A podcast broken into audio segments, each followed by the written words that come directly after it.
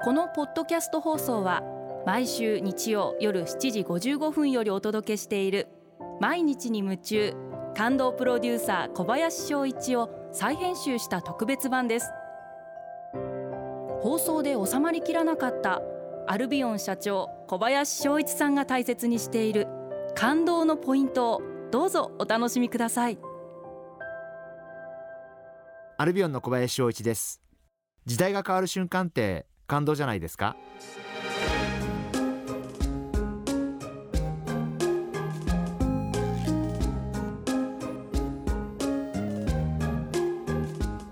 ？5月1日から、えー、令和という新しい元号が始まりました。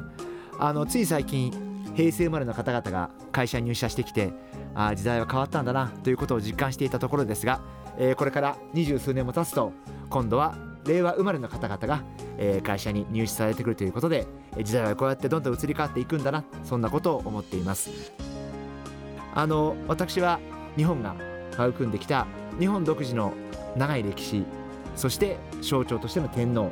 こういう形をとっている日本という国が私は大好きでしてまあこれから令和という時代どんな時代になるのかなそういった意味で楽しみにしています。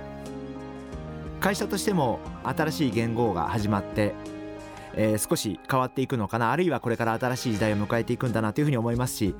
えー、これから次の世代あるいは次の次の世代、えー、どういうふうにえ、会社をどういうふうな運営をしていけばいいのかなまあそんなことを考えながら、え、これからも経営に当たっていきたいな、え、そんなふうに思っています。やはりこれからは私も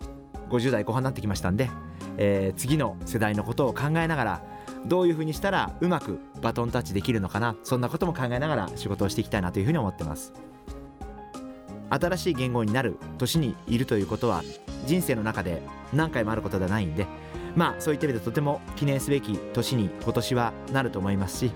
まあそういった意味で、えー、これからのことを考えるいい機会なんじゃないかなと思います、えー、ですからリスナーの皆様も平成の時代、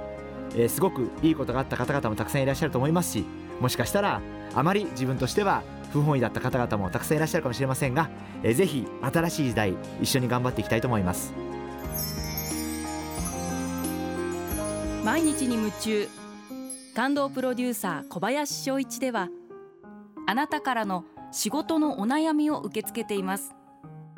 番組ホームページにあるメッセージフォームから送ってください。お送りいただいた方の中から抽選でアルビオン化粧品のロングセラー化粧水。薬用スキンコンディショナーエッセンシャルとソープをセットでプレゼントいたします。たくさんのメッセージをお待ちしています。